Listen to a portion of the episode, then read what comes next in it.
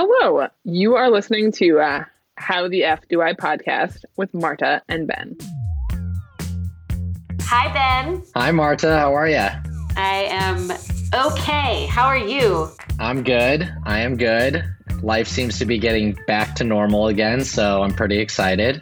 Thank Christ on a cracker. what? what did you just say? I said, thank Christ on a cracker. Is that not a saying that you know? no, not at all. Not at all. That sounds like a like a mom quote or something.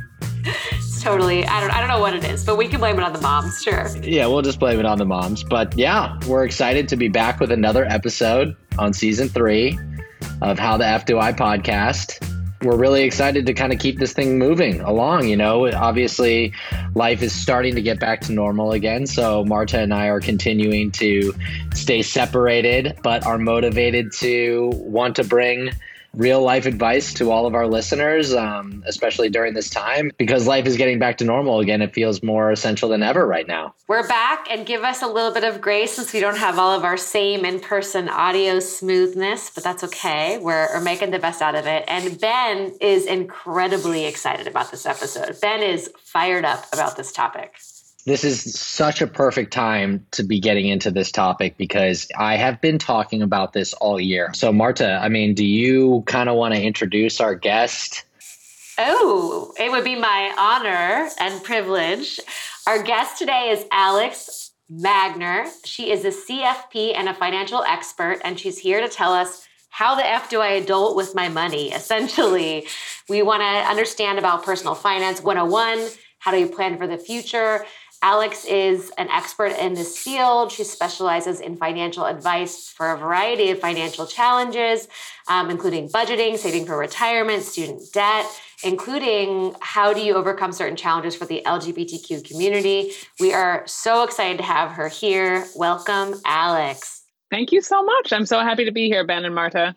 Well, let's dive in because Ben has a lot of questions and we'll probably go off script. I have a lot of questions, so Marta's probably going to keep me on track here. I'm a Capricorn and I have my work cut out for me today, I can tell, to keep us on track. So I'm going to start us off on track. So, Alex, for those that don't know, what is a CFP? That's a great question. So, I actually just became a CFP. This was my uh, COVID project. And so, a CFP is a certified financial planner certification. And it's kind of the gold standard in financial planning. It's been around for 30 years. So there are education, ethics, and experience requirements.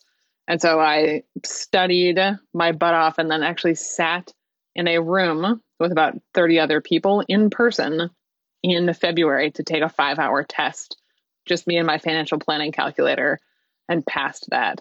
I was very happy to be able to add the letters after my name. Congratulations on your new title and letters. That's very important. Thank you. Why is this work important to you? Why did you get into this field? It's a really good question. So, my background was very different. My 20s, I was an environmental activist, I was a journalist, uh, and then I spent about a decade working in the bicycle industry for a, a mission driven company. And I really got passionate about mission driven business and how you can make a real impact through businesses that are run well, care about the environment, care about their employees, have a positive impact on the world.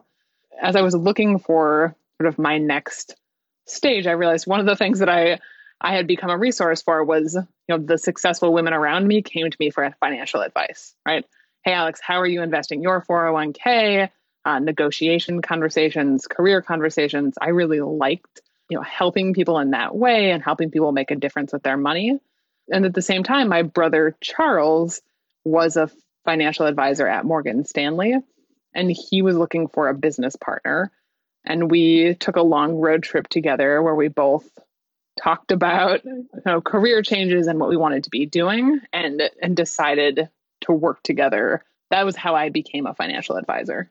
That's crazy because I love talking to people who make career changes. Before we like get into the details, like what was that change like for you to transition into a whole different career? I mean, it was a massive change, right? So the bicycle industry was, you know, my when I dressed up, it was clean jeans, a clean t-shirt, uh, you know, lots of socks and sandals, dogs at work, like very tech industry. But I also traveled a ton.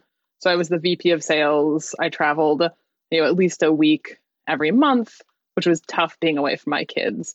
So part of the switch was to be able to not have to travel as much. But I also wore a suit to work every day, which was a huge change.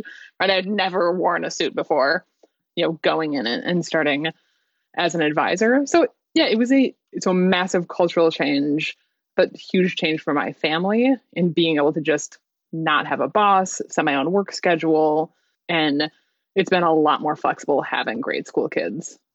I can understand that flexibility, especially with working parents and right now, is so paramount. Um, and Ben, I have had the pleasure and honor of seeing um, Alex and Charles give financial advice. They're both incredible. So it's it was really fun when I got to meet Alex. I got to meet Alex and Charles together. That's amazing. That's awesome. And I think it's like a perfect segue into this topic too because you know one of my main goals in life is to become financially free and to be able to become financially free in order to set your own schedule. So i you know even you going down that route and having that mindset i think is going to be a really important kind of topic within this podcast. So that's awesome. So i mean one of the things that i wanted to just jump into is you know for me my entire 20s and into my mid 30s you know, I've always had this mindset of not really saving, uh, rather so being having this mentality of you only live once, take all the experiences you can get, spend all you can. Recently, obviously, I've completely switched my thinking. And so I wanted to ask you, Alex, like, you know, why do you think that it's important for everyone to start planning for their future? One of the things that I've discovered in doing this work as an advisor is that so the research shows that people think about their future self as a stranger. Like if you think about Ben, right, you're like, okay, I'm making pretty good money. Should I save this for some stranger in the future that I don't even know? Like, I don't know future Ben, right? Why would I take care of future Ben instead of current Ben? And so it's like it is hard behaviorally for people to do that. And you know, I get to see people in a variety of financial situations, and I'll tell you that no one wants to be 85 on a budget. You know, you do not want future Ben to have to go on a budget at 85. You know, that's why it's important to save so that you can make choices. That is so fascinating. And I also just, it's such a good way to think about it that I've never heard before. Also, I envision future Ben as like Ben mid 40s. He's got this nice set of hair now. Maybe it's gone. There's lots of children. I, I can see future Ben. I appreciate that. I appreciate that. I am very interested to get to know future Ben much, much better and for him to not be a stranger. And I think that is a fantastic way of looking at it. No one has ever put it that way especially as you get older, just like getting to know yourself even more and knowing where you want to go, who you want to be. It's that kind of that mentality of once you kind of figure that out, how do you accomplish that goal? Again, I think that just goes back to this is how you can prepare yourself now to be in that position to not live on a budget at 85. And that's that to me, that doesn't sound like future Ben would be a stranger anymore. So I that's a fantastic way of looking at it.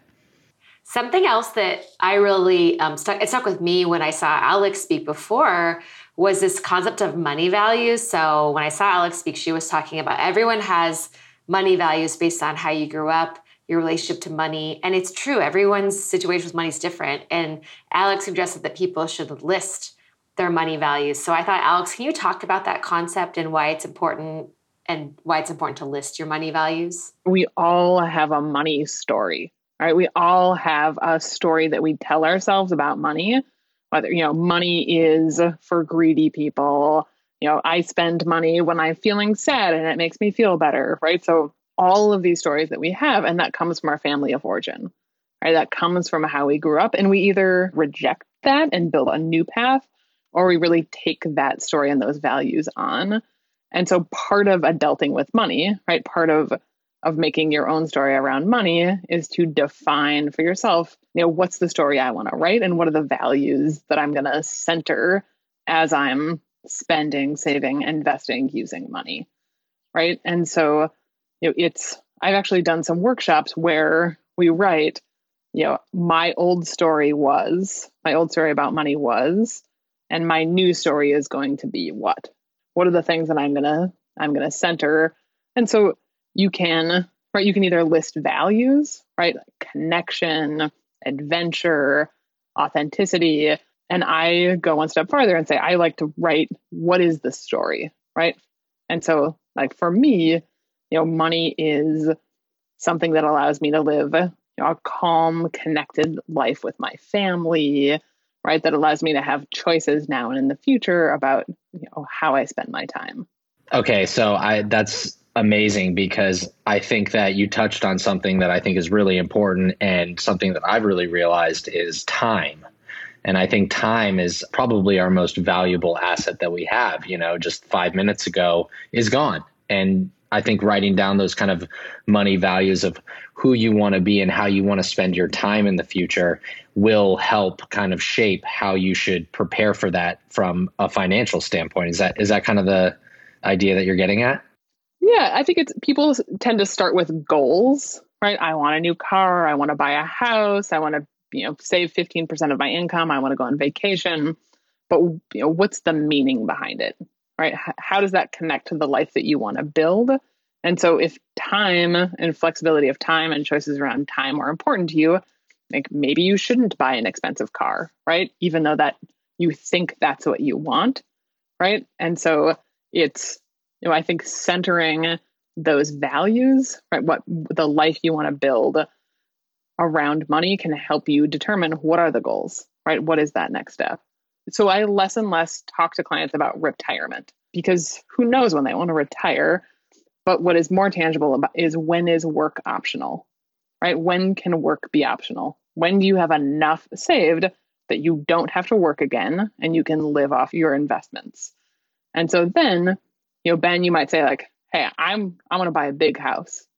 I, I would say, "Well, Ben, that pushes back your work optional date by five years. Is that worth it to you?"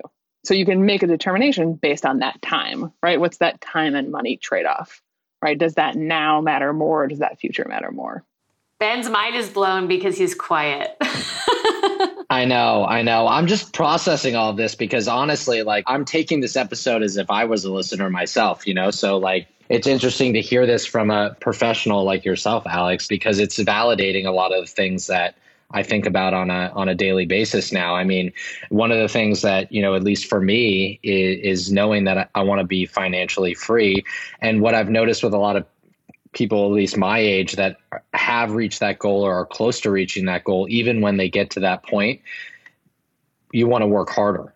And, you know, it changes kind of your values and how you look at life. And again, for me, time seems to be the most important thing. And so it just kind of opens up more opportunities to like, what can you get to next? And it just kind of like starts rolling into into one another where now you're just like living.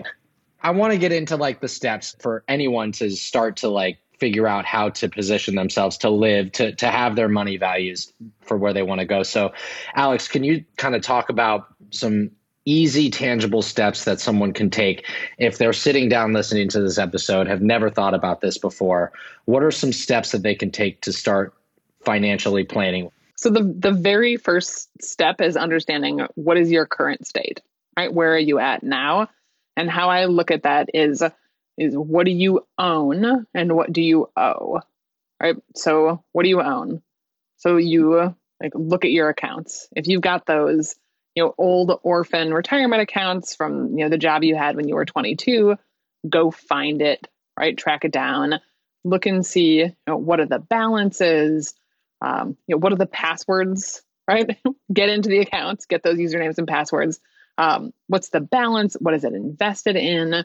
Right? What do you have? How much are you contributing right now? What do you have in cash, right? What do you have in in your your savings account? And then what do you owe? What is what does your debt look like? So mortgage, student loans, credit cards, uh, personal debt, uh, auto loan, right? And again, how much, right? What are the interest rates, and what are you paying each month? Right? So that's the first step is to say where are you at right now? So one of the things that i think people always talk about is like okay the first thing you need to do is start your emergency fund right? So like what's the difference? Like should we do an emergency fund? What's the difference between an emergency fund and a rainy day fund? How, what's your thought there? Yep. So, so I, I think an emergency fund and a rainy day fund to me are the same. It's your cash cushion. You do want to have an emergency fund, right? I think COVID taught everybody that like you really do need an emergency fund, right? Income can stop right away no matter how secure you think your job is. And so my recommendation is that you have enough cash to cover running your life. So mortgage or rent, you know, utilities, transportation costs, rice and beans, basics for three months if you've got two grown-ups in your house working, or six months if it's just one person covering the expenses for the household, right?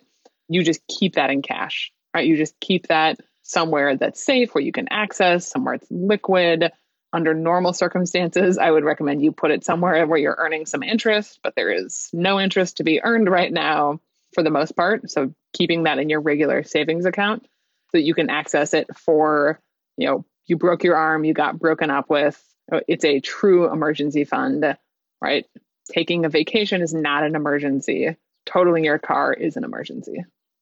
Yeah. So, I mean, just to like reiterate, like you said, it, it should be an account that you can easily access, but that is earning some interest, understanding that that account over time with inflation will lose value because of as money you know as inflation goes. But that is not the point of the, that account. That account is for you to take care of yourself if something if you lost your job or as you said broke your leg or you know got in a car accident or, or, or something like that. Do you think that it's important to have more than your three months of just your monthly expenses? Should you have like spending money as well tied into that emergency fund, or do you think it should just be your monthly expenses added up for three three to six months? Yeah, and that's a that's a great question. So I think so cash on hand is a deeply personal thing, right? So I have known people who have their emergency situation, what they're afraid of is, you know, a relative dies in another country, right? And so they want to be able to have enough airfare to buy a plane ticket at a moment's notice internationally. And so that's going to be you know they're carrying more cash on hand. Some people have a more aggressive risk tolerance and want less cash right? So uh, there is wiggle room but you know your emergency fund should be able to make you feel safe. Then other cash i'd say you know checking account you know 110% of your your credit card bill or your total expenses each month right? You want to have some cash cushion in your checking account so no one after ever has to worry that they're going to overdraw. And then, you know, if you've got bigger expenses on the horizon over the next 6, 12, 18 months, those can make sense to keep in cash. You've got friends that are getting married and it's going to be in Costa Rica. Sure, keep that money in cash, save that money up in cash. You're building a deck or you've got a home remodel project. Sure, right? Save that money up in cash and keep it in cash. But you shouldn't have much more than that. Got it. No, that's that's a really good tip. And yeah, I, I think just the, the, you know you touching on the rainy day versus the emergency fund. I've had so many conversations that you need both, but I think just to conclude, an emergency and a rainy day fund really kind of are the same thing. You can have a travel fund or you know an, a, something else to like build to, for those you know if I want new golf clubs and you can put that to save for that. But emergency and a rainy day fund you can essentially look at as the same thing. Yeah, absolutely. Yeah, you can have a goal fund, right? You can have a right golf clubs, bike, right, vacation. You can have a goal fund that you're saving into, but it's not for a rainy day, right? It's for something specific. I like the goal fund. That's we're we're we're gonna blow up the goal fund. Hashtag goal fund.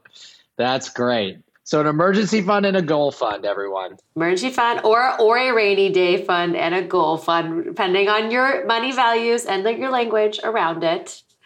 Something else I think is going to blow your mind, Ben, that I've heard Alex talk about is the 50 30 20 rule. Alex, can you tell us about this rule? Yeah, so the 50 30 20 rule is a is a budgeting rule. And so it is you know that you should be spending 50% of your monthly income on needs, right? Your your fixed costs every month.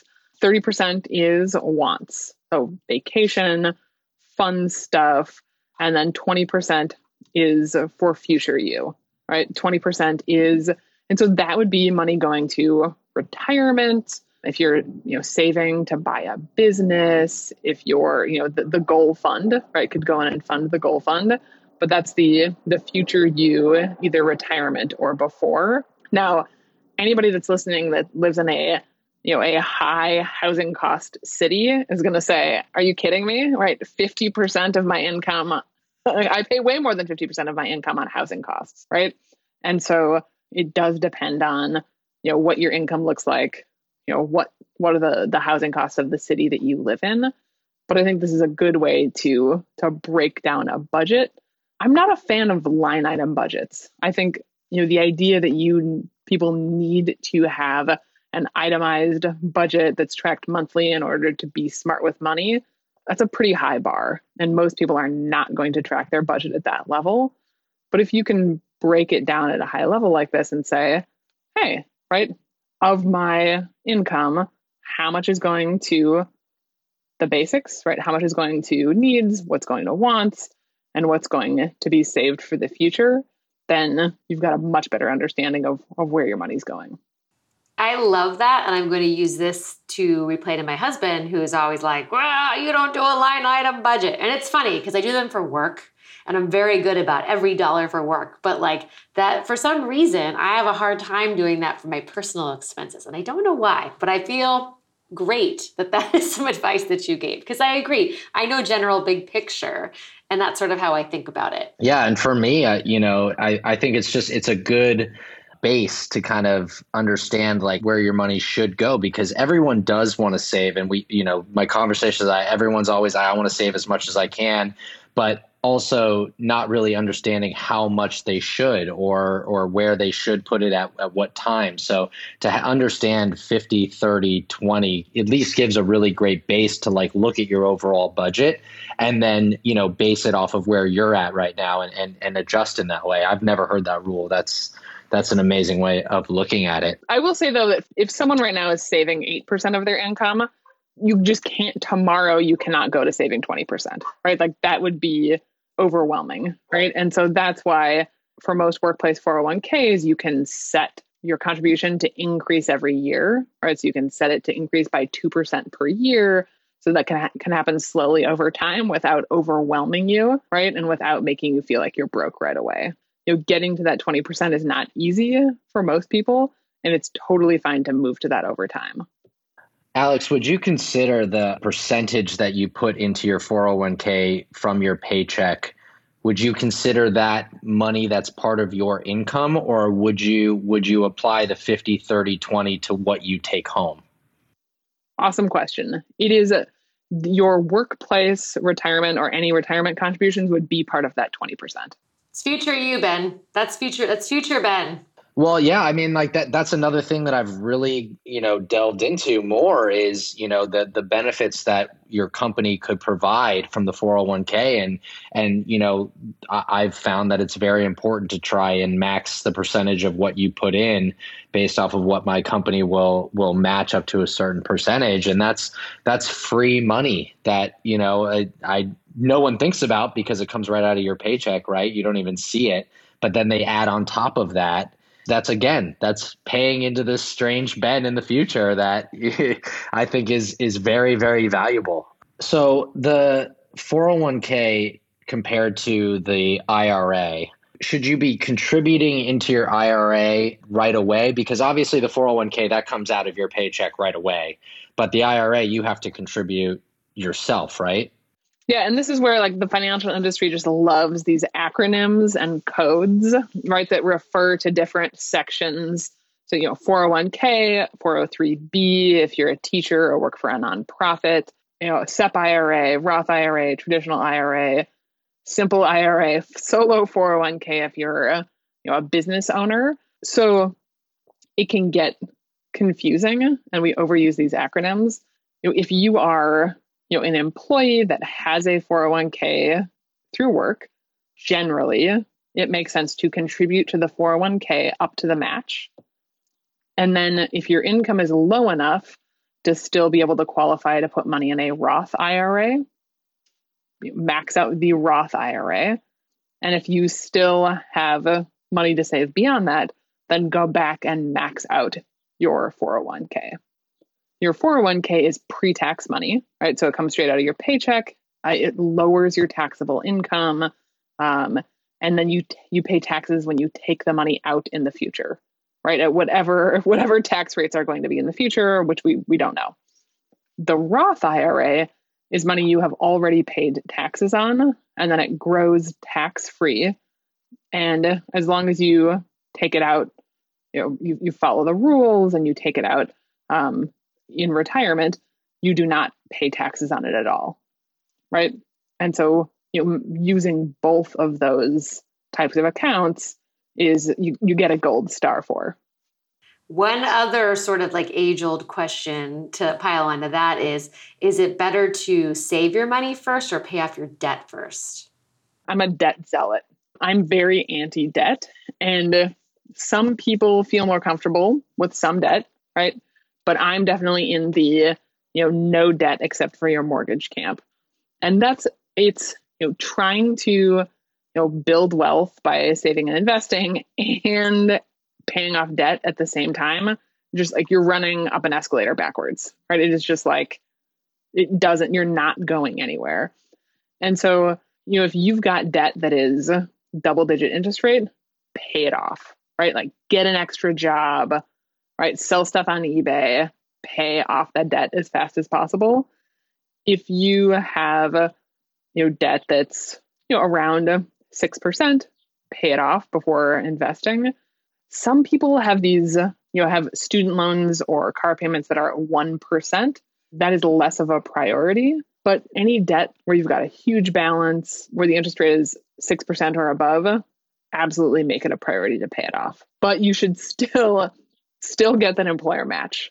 Invest enough to get your employer match, but don't invest more until that debt is paid down. It's interesting because you know i've been watching so many youtube videos on this and i think it's like a, just a different way that you need to think about it it's a new behavior because we're so accustomed to being raised going to school getting an education which is obviously extremely important for your future but also understanding that it's going to cost and you know once you get out of school then you have to get a job to help pay that debt off and you spend your entire career paying that debt off over time. And so if you can kind of think about it as especially for younger kids who are getting right out of college with massive debt, knowing the implications of how important it is to focus on it right out of college and not putting it off. You know, obviously, you know, it's easier for me to say now that I make more money, but even if you're little by little, you know, like I, I think about it when I was 23 making absolutely no money, even if I was putting 20, 15 20 dollars just you know eh, consistently over time now i would be looking back and, and probably in a, a, much different position which is why i think this episode is so important is because i want people to start thinking this way like i should have 15 years ago if that makes sense. Absolutely. And i can you know the people i see who are really you know building wealth in their 30s 40s and 50s paid off their student loans early right? And so whether like you get five roommates you know in a two bedroom you you know you get a, a few extra jobs you know it, early in your 20s that is the time to do it right just get rid of that debt that is what i did and i'm laughing ben because my first job i made $22,000 a year before taxes. So I really made probably like 17,000. I was so broke living in LA. And I remember my grandfather being like, you don't want to have debt pay off your debt. I know it's hard to save, but just try to save money and try to pay off your debt. And I did. And like, I don't even know how I did it, but I'm so grateful that I did. Yeah, it's just it's something that someone should focus on immediately. The more you know. that's why we're doing this though. That's right. That's right. Okay. Something that I really loved, Alex, that you talked about when I heard you speak was really about like financial considerations for the LGBTQ community. There's lots of different elements like domestic partnership versus married and just other things that maybe people aren't thinking about and i would love if you could share some of those nuggets of advice that i heard you talk about of what are the unique financial challenges and what are the things to consider for the lgbtq community in regards to finances yeah and this is this is something i really love to talk about so uh, you know charles and i are both queer my wife and i got married we've been married for close to 20 years. Congratulations. Wow, that's amazing. Thank you. I got married at 24. I did too. Did you really? yeah. I never thought I would, but I did. oh, that's amazing. And and so it's like when we got married before gay marriage was legal, um, we had to, you know, we met with an estate planning attorney to put together all of the documentation that we had to to replicate, you know, marriage. We had two kids before marriage was legal. All right. And so you know, it's really something that I care a lot about. And it's, you know, even with gay marriage being legal at the federal level, still only 10% of the LGBTQ plus population in the US is married, right? So, you know, as a group, we save less, we spend more, we have less saved for retirement. And it's, it's a lot of considerations to think about. And there's a lot of people that don't want to get married or you have mixed families, have you know kids from different marriages, are getting married later in life, right? So it's just it's more complicated. It's everything from it, we have lack of family support, and there's just these sort of systemic headwinds. One of the main things to really think about is is back to the values and goal setting, right? Is you know what matters to you, and how do you set up your family structure in a way that you know that really makes sense. One of the things that we really see a lot is gay couples who think they can't get married, right? Who think that there are going to be negative tax implications or negative estate planning implications if they do get legally married. And you know, I'm not a tax advisor. I you know, I don't give tax advice, but I do tell people, you know, go talk to a tax person, go talk to an estate planning attorney, right? And understand, you know, will it negatively impact your taxes to get married. And generally, I've heard that it's not the case. We've had uh, several clients that you know have gone and gotten and been able to get married after meeting with a tax advisor and understanding you know better what their tax situation is. I think you know one of the big things that we have to plan for is is kids, right? So it is not you know in the LGBTQ plus community. Uh, it is rare to have kids on accident, right? It is, it's something we plan for, it's something that costs money. My wife had to adopt both of our kids, which was expensive, right? We had to go through the adoption process, meet with an attorney. Um, and if you're talking about surrogacy, uh, adoption, right, those are big goals to save and plan for. Um, and it it's just it is different.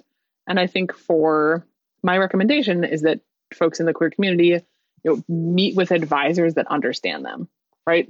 But you know if you're gonna if you're gonna talk with an estate planning attorney a tax person a financial advisor talk to somebody that specializes in and understands the community right? You don't want to have to fill out paperwork that says dad and mom on it right in this day and age right? So really talking with people that that get it that understand it that can um, kind of help help you break things apart and help you make decisions how can someone go about finding the right person to talk to? Is there a process or um, any tips that you can give, or is it really just kind of getting referred to the best types of people, or how should someone approach that?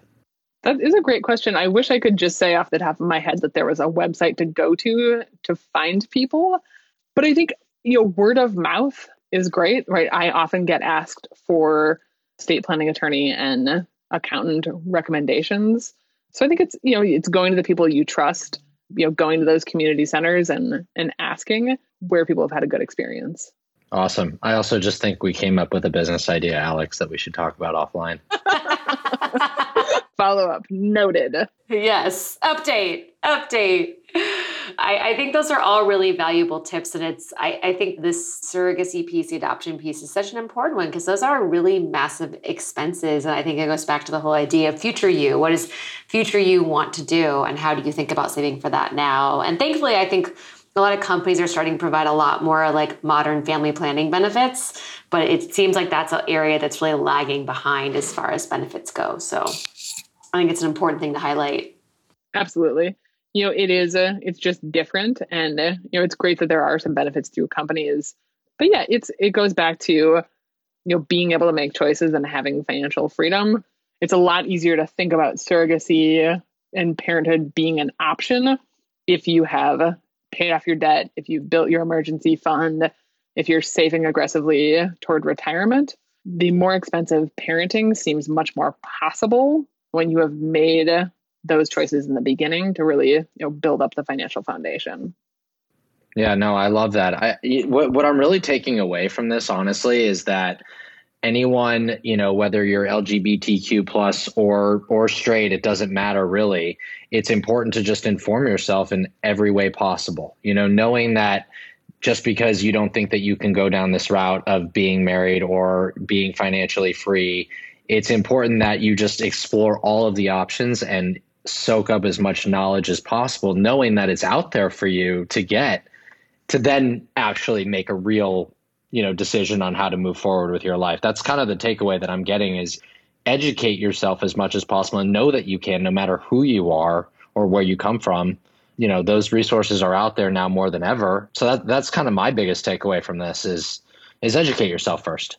Yeah, educate yourself and you know, I think that people feel like they're behind, right? People feel self conscious about their financial knowledge. Um, they're embarrassed about debt. They feel like you know they don't know enough. But it, you know the only place to start is where you are. It, this stuff is confusing, right? We didn't learn it in school, and so you just you start where you are. You take one step at a time. You educate yourself. You try some things out.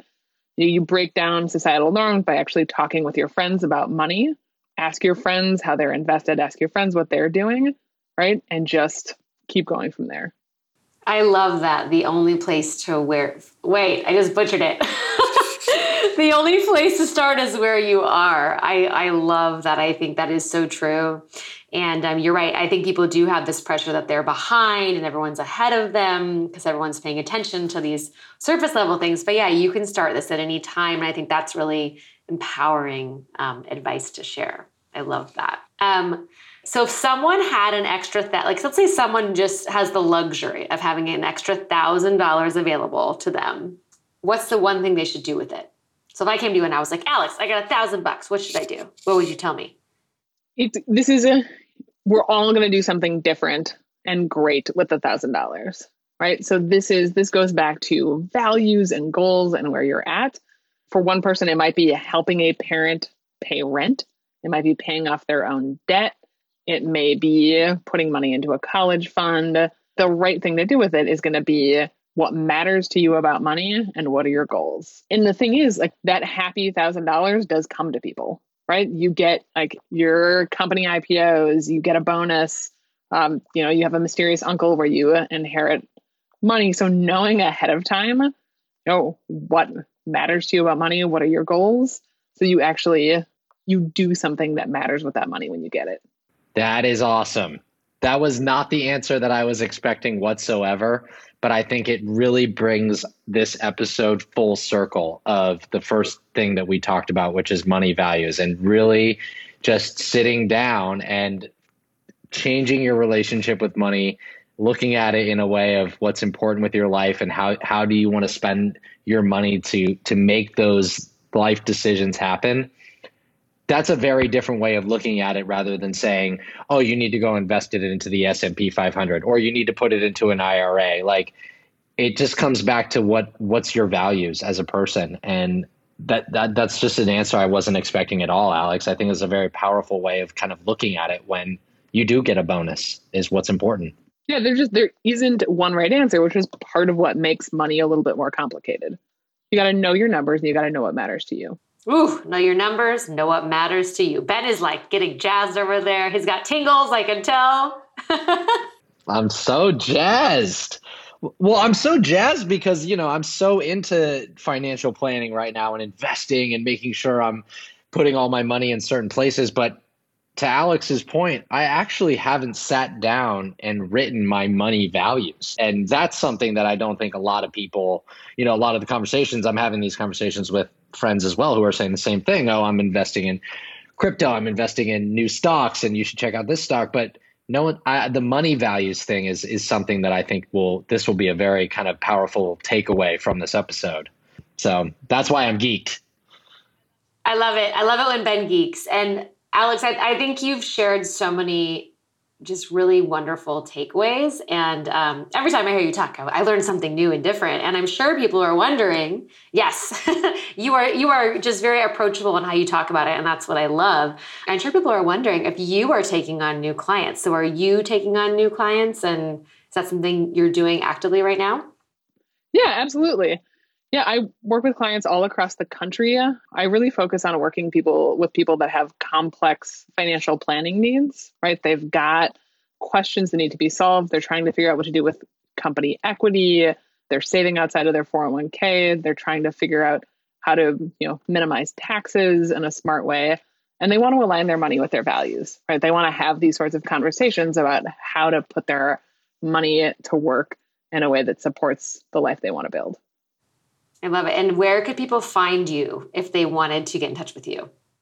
Oh, they can Google my name, and my website is the first thing that shows up. So Alix Magner, A L I X M A G N E R. Awesome. People are going to be googling. I can I can tell already. That's right. That's right. It's typing. Um, ben, I know you could spend like five more hours on this, but but shall but shall we go into a speed round? Let's do the speed round. Let's do the speed round. All right, I'm ready for the speed round. All right, so I will start. What did you want to be when you grew up? I wanted to be a professional baseball player. Ooh, okay.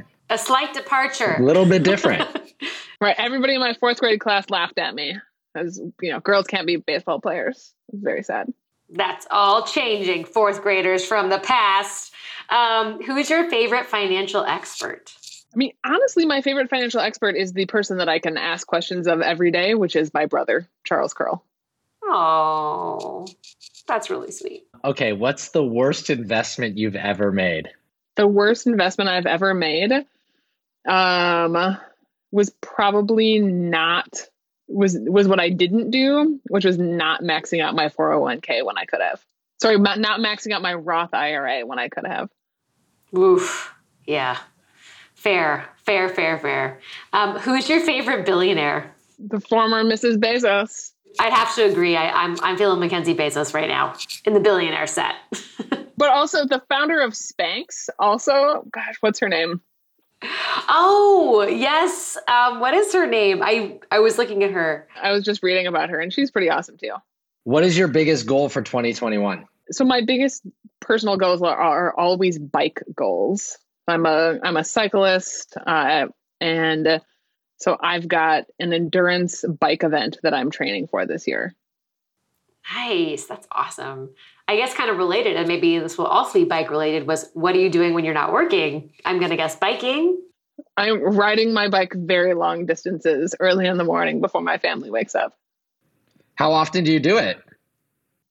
Oh, right now, uh, five days a week. Wow, that's awesome. What is the best piece of advice you've ever received? The best piece of advice I've ever received is is probably from the president of the bike company that I worked for, which is that whenever you think you don't have enough time or money to do something, it's really just not a priority for you. Oh, that's so good. That is awesome. Oh, I can think of that in so many different scenarios of my life. Absolutely. It's come back to me so many times. I love that. Um, we ask everybody this next, question, the last two questions we ask everybody. Um, your favorite age so far? 41.